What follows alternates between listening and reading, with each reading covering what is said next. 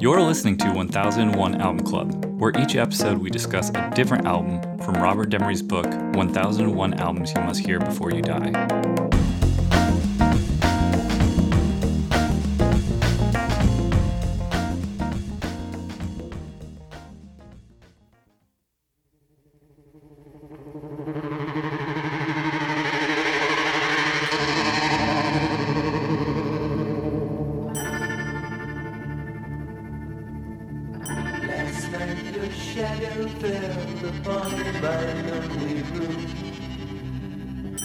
I touched your golden hair and tasted your perfume. Your eyes were filled with love the way they used to be. Your gentle hand reached out to comfort me.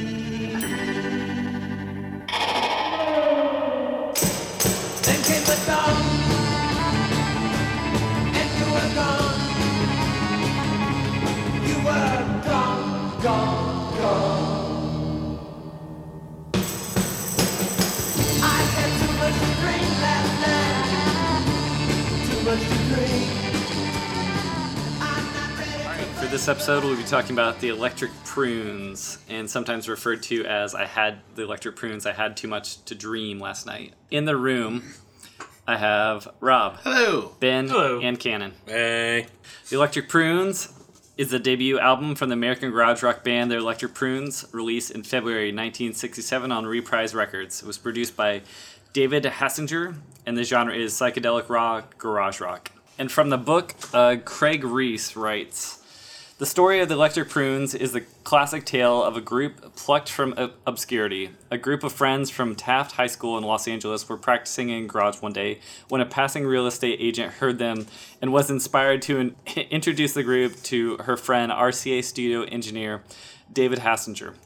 Hassinger believed the group had talent but lacked songwriting ability, and so brought in professional songwriters Anita Tucker and Nancy Mantes. This pair had originally penned the LP's title track as a slow piano ballad, but the group's interpretation, inspired by a hippie scene of the day, was fuzzed, reverb soaked, trip in- into the fantastical. Double tracked vocals and echoes added to its soaring sound and led the track's release to a single. It reached number 11 on the US chart. This swiftly led to the recording of an album, mostly of uh, Mantis and Tucker material with the Reprise label. The album sold well on both sides of the Atlantic, certainly equaling the sales of contemporaries such as Jefferson Airplane, and so at least at the start, the Prunes were viewed as frontrunners from the beginning West Coast psychedelic scene. Later years, the large number of copies of the album that became cheaply available in secondhand markets in the States led them to become huge influences on garage punk bands of the 1970s, such as the MC5 and the Stooges. All right, what do we think of the Electric Prunes? I agree with that last statement. That last part there. That's why I said it. Yeah, I, I like that bec- Because Ben agreed with him. he knew. Uh, there, there, I was introduced by the Electric Prune to the Electric Prunes by the uh, the the Nuggets collection. Uh, the the collection included "Too Much to Dream Last Night" and "Get Me to the World on Time," both tight tracks, both you know just garage rock classics, and it makes sense. Like if like uh, if this really was if they were just playing in their garage and they happened to be heard by a real estate agent who happened to know someone at RCA, you know, and then they get that one that one hook single, like that that that freak single, but they're not on some small record label. They're on they just happen to be on RCA. So, you know, so so they they they press a ludicrous amount of copies of this record and you know the the, the rest of the record uh, I've got mixed feelings about which I'm sure we'll go over. And so yeah fast forward like 10 years all of a sudden like yeah secondhand stores are choked with copies of this record because it was kind of a flash in the pan thing. Everyone out and bought it. And yeah it was it was just in time for people to be discovering it hearing those few like just heavy garagey sounds. Yeah i like that. I, I think that's cool. The record as a whole I, I, I, i'm not that into Yeah, I'm the same. It it it has uh, some cool like tremolo. I'm I'm a big fan of like distorted, fuzzed out, and tremolo, and it kind of does some cool things there. But it's so such a mishmash of like different tracks, and it doesn't seem like they have any direction. And the band even, I I mean, half of it I don't blame on the band though, No, because they had- because they had no control. They didn't have control. It sounds like an issue, sort of like the Monkees, where Mm-hmm. They just pushed them into the the sessions and said, "You're going to do these songs, and this is how you're going to do them." I think they only had one uh, track on this album that they actually Loving. yeah that they wrote and it's a fine track but it's it's weird i i just don't don't understand I, my favorite songs, like like Luvin's fine. It's cool. It's not one of my favorite tracks on the record. My favorite tracks on the record are written by that uh, that writing team. Uh, what are their names again? Birch, tucker and um, mantis Tucker, and Mantis. Man, that's a that's a heavy duo. my favorite songs on the record are songs that they wrote. Yeah. But my least favorite songs on the record are also songs that they wrote. so I don't think that I like I see like the I, I, whatever label exec was in charge. I'm sure it's like, oh, this song's cool and this song's cool. We'll have them write nine out of twelve songs, and uh, and you know. Fuck this band if they say that they, they want to write some songs. Like we we've got some songwriters here. I, I I wish that I could hear what the album would have sounded like if the band had been able to because it seems like the band wasn't going to be like oh no we want to only write our own songs they were fine performing these songs but other, I, I think they just wanted a little bit of say i think they wanted their album to have a bit of a direction that they were uh, that you know that they were responsible for. You know it, members of the band even say that there's a handful of tracks on this album that they consider filler. And so yeah you really can't blame them.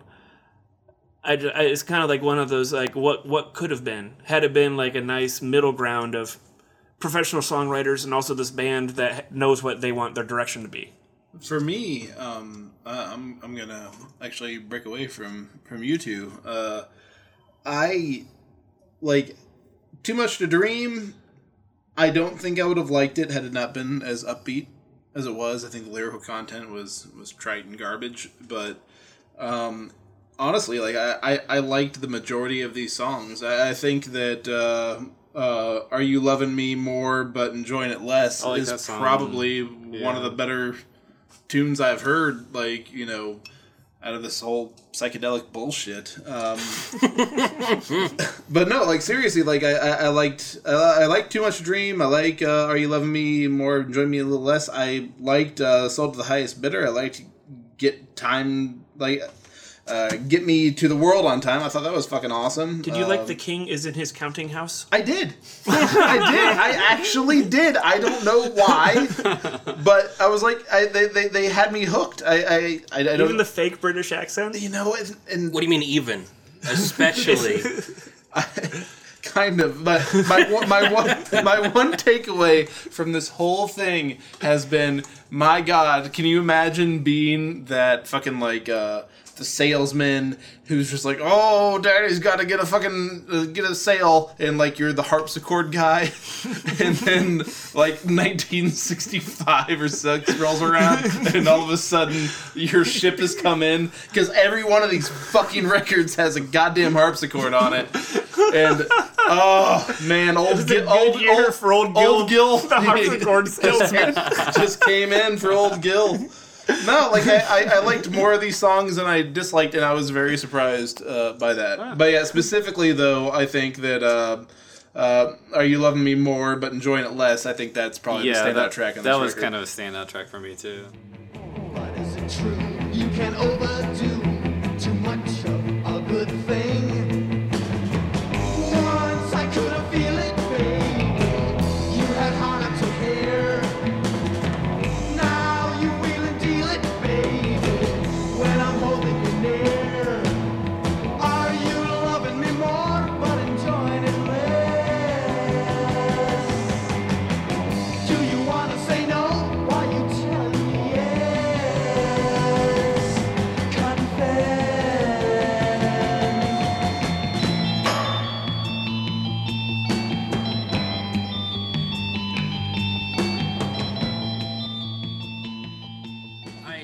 Yeah, I mean that's the standout. I think that the record is fine. Give me Moby Grape any day. Uh, I, I think maybe I know I know they're not like one to one analogs, but uh, you know, Yeah, Similar- they're both like Similar vibe, similar time, similar Fruits- s- fruits, yeah, That- exactly. That's why. Yeah. I just prefer grapes to prunes. They're not I, as. I was the the lone the lone digger of the uh, the Moby Grape. no. I thought I thought they were okay. okay. Yeah. Well, Birch thought they were okay. Well, you're wrong. Okay. They're mildly better than okay, which I guess speaks to the point that I'm making here that this record's. Then you, sir, Fine. would you call travel them- back in time, get on that podcast, and talk about it? Would you call them Moby Great? No, Yes. I, I, I, I, Only for the pun factor. I, I honestly think that this is uh, actually well. Hmm, I just feel like it's such a. It's like they just like I- I'll say this much: Train for Tomorrow almost ruined this entire record for uh, me completely. Toonerville Trolley. Well, that, that, that's the end of it, and I turned it off before it was over. That that fucking sucks. But Train for Tomorrow was offensive, offensive. That's an offensive song. Is there a uh, flubbed piano solo even in, in Toonerville Trolley? Probably. I man. think they screw it up on purpose. Like they hate the song. I think it's pretty obvious. Like he's hamming up the vocals, right? What else can you do? Oh yeah. It's the Toonerville Trolley. it's it. if you you I- can't take it seriously. I don't know though. I mean, Fucking Toonerville Trolley, man. if someone brought me that song and and was like, okay, we're gonna put this on your album, I think I would just been like, nah, Nah, I'm we're out good." of here. Well, they, they very well may have said that, and then the guy's like, "Oh, But they still what, sing but, it. but what you mean is yes, though, Uh, because yeah. I have your signature right here, and that means yes." yeah, What, know what, what you're signing, kids. what know I you're feel signing. like so there's there's like a, a little like raggy timey piano solo near the end of Toonerville Trolley, and and he plays it. Uh, he plays it well through like the first three quarters, and then he just like flubs a bar, and then picks it back up and finishes the rest. And I, I picture at the end like the engineer like on the microphone like, "Hey, do you want to take another take at that?" And he'd be like, "Nah, it's good, it's fine, it's fine." Next, I did. I did get kind of the sense. Uh, the I had too much to dream last night. Is I got the uh, a little bit of the vibe of uh, Paint It Black. It has a bit could of hear uh, that. the the, the echo echoey drums. Yeah, Yeah. with a discordant sort of like echoey uh, reverb and things going on there. So I, I totally hear that. Yeah. so uh, I kind of I kind of dug where they were going, and it's gonna get a whole lot different when we get you know much later into what am I trying to say like a black Black Rebel Motorcycle Club and um Us like when we're in our forties, yeah yeah but that whole we're gonna that, be doing this for so long. that whole like Velvet Underground that transition into um the uh, White Stripes. Log- Jesus, Jesus and and Mary, Messina? Jesus Oh, okay. and Mary Chain. That's I'm really a trying to make that, that word. turns into yes, Huh. that turn drum machine, dude. Are you fucking kidding me? Yeah, them and uh, Sisters of Mercy, they're all about the drum machine. Although Uh, I think Sisters of Mercy's drum machine had a name. So. but yeah, Jesus and Mary Chain, that echoey like uh, pulsing kind of rhythms. It's Okay. cool. It's cool stuff. So I I applaud them for kind of having this like cool garage sound, but the album is just like not for me at all. I just don't like it. Okay, well, uh, did, have you made a list of the songs that you disliked versus a song that you, that you liked? At, on, I, I haven't. I don't think he liked Toonerville Trolley. no, well, none of us like Toonerville Trolley, and we all hated Train for Tomorrow. In Daddy's day, he walked to school and lived his life by the golden rule and chopped down timber for his fuel. In Daddy's day, his shoes were made by Buster Brown. He'd hide and roll his knickers down. The world was square, it wasn't round. In Daddy's day, he'd ride. Oh, you But like it's Train probably for Tomorrow? it's probably about three three songs that I would say Really? I like Ah. as opposed to the others. Okay. I mean, I'm, I'm What about si- the mandolin work on uh, Sell to the Highest Bidder? fine? Here's the thing: if that's what you have to go to to justify whether a record's good, I it, it, it, it kept me enraptured with the track. I, I get it. But if it's if we're talking about the whole record, like, Yeah. how about the mandolin part on the one song. I wrote on uh, uh under uh, But you're right, it is good. Don't try get me me wrong. on for size. I wrote cool xylophone, I guess. I wrote yes, please. this is a fucking yeah. I'm sorry. Self highest bidder is a fucking yeah, old cold banger. it is, and it's it's a good one. That's the thing. It's- It's, I feel, I kind of feel like deceived too by the Nuggets collection Mm-hmm. because I'm because I'm like, you only gave me the good stuff, and I thought I liked these bands better than I actually like these bands. Oh no, no, that is absolutely So true. I go in and I and I like, oh man, this is so good. All these bands, yeah, I like the Electric Prunes, and then I'll go listen to the album. I'm like, oh man, when, when I got that Nuggets collection, I was like 19, and uh, there, was, there wasn't downloading or streaming. yeah, But like, I, I would hear bands like I'd hear Electric Prunes or uh, there's another one, uh, the Music Machine, and uh, and there's a handful of them. I just like I would go on like eBay and like buy these like you know import CDs, uh, like Japanese import CDs, and be like.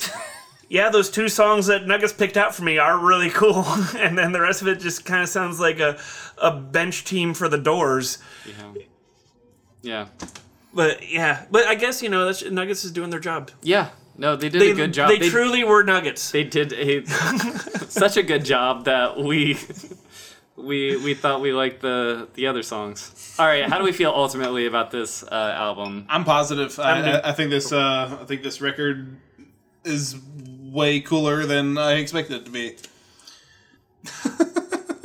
I'm gonna go negative. Uh, I and, and you know what? And I don't blame the band. I think that the song selection really sank it for me. I uh, I think this. I think that this album would have been a killer seven inch and a pretty good L, uh, EP. And I, I just think it's kind of a weak album. Yeah, yeah. I'm gonna I'm gonna rate this record a five point six. What's that mean? I don't know. It's, it's, It's like a neutral. it's a it's a it's it's a fine record. Sounds neutral. I, I like it's it's more than neutral. I like it. Don't love it. There are some there are some bangers, but it's not a banger as a whole. There, there- there's some bangers and baloney, It- very much so. but I think there's more bangers than baloney. Some killer, There's- also filler. There's pl- plenty of bangers, plenty of mash. Yeah, I'm negative on it. I think I just, I just decided it just, it just doesn't appeal to me. There's a, a couple. uh, To quote Rob Ross, there's a, a couple of good songs does not mean it's a good album.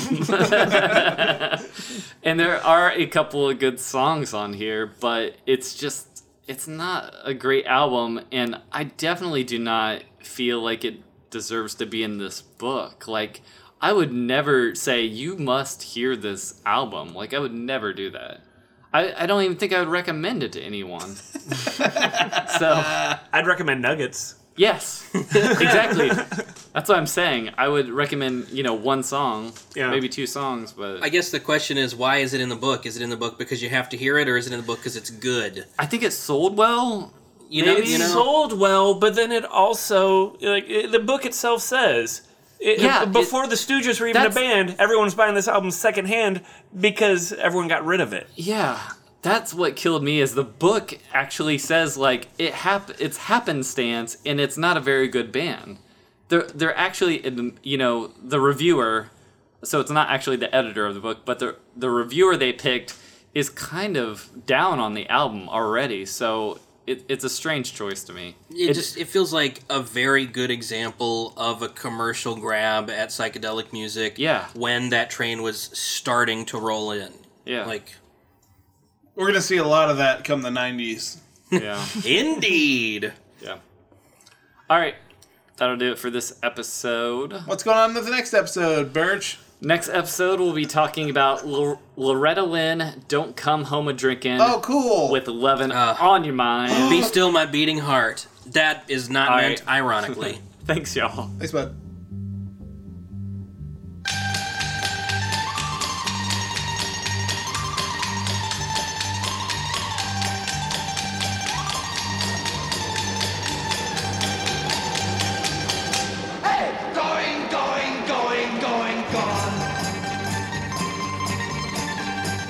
She ain't hard to recognize. Dollar signs are in her eyes. Diamond buckles on her little shoes. My poor heart is feeling sad to know that once she could be had if I had the price to pay her dues. Sold, sold, sold to the highest bidder. Sold, sold, sold to the golden glitter. Going,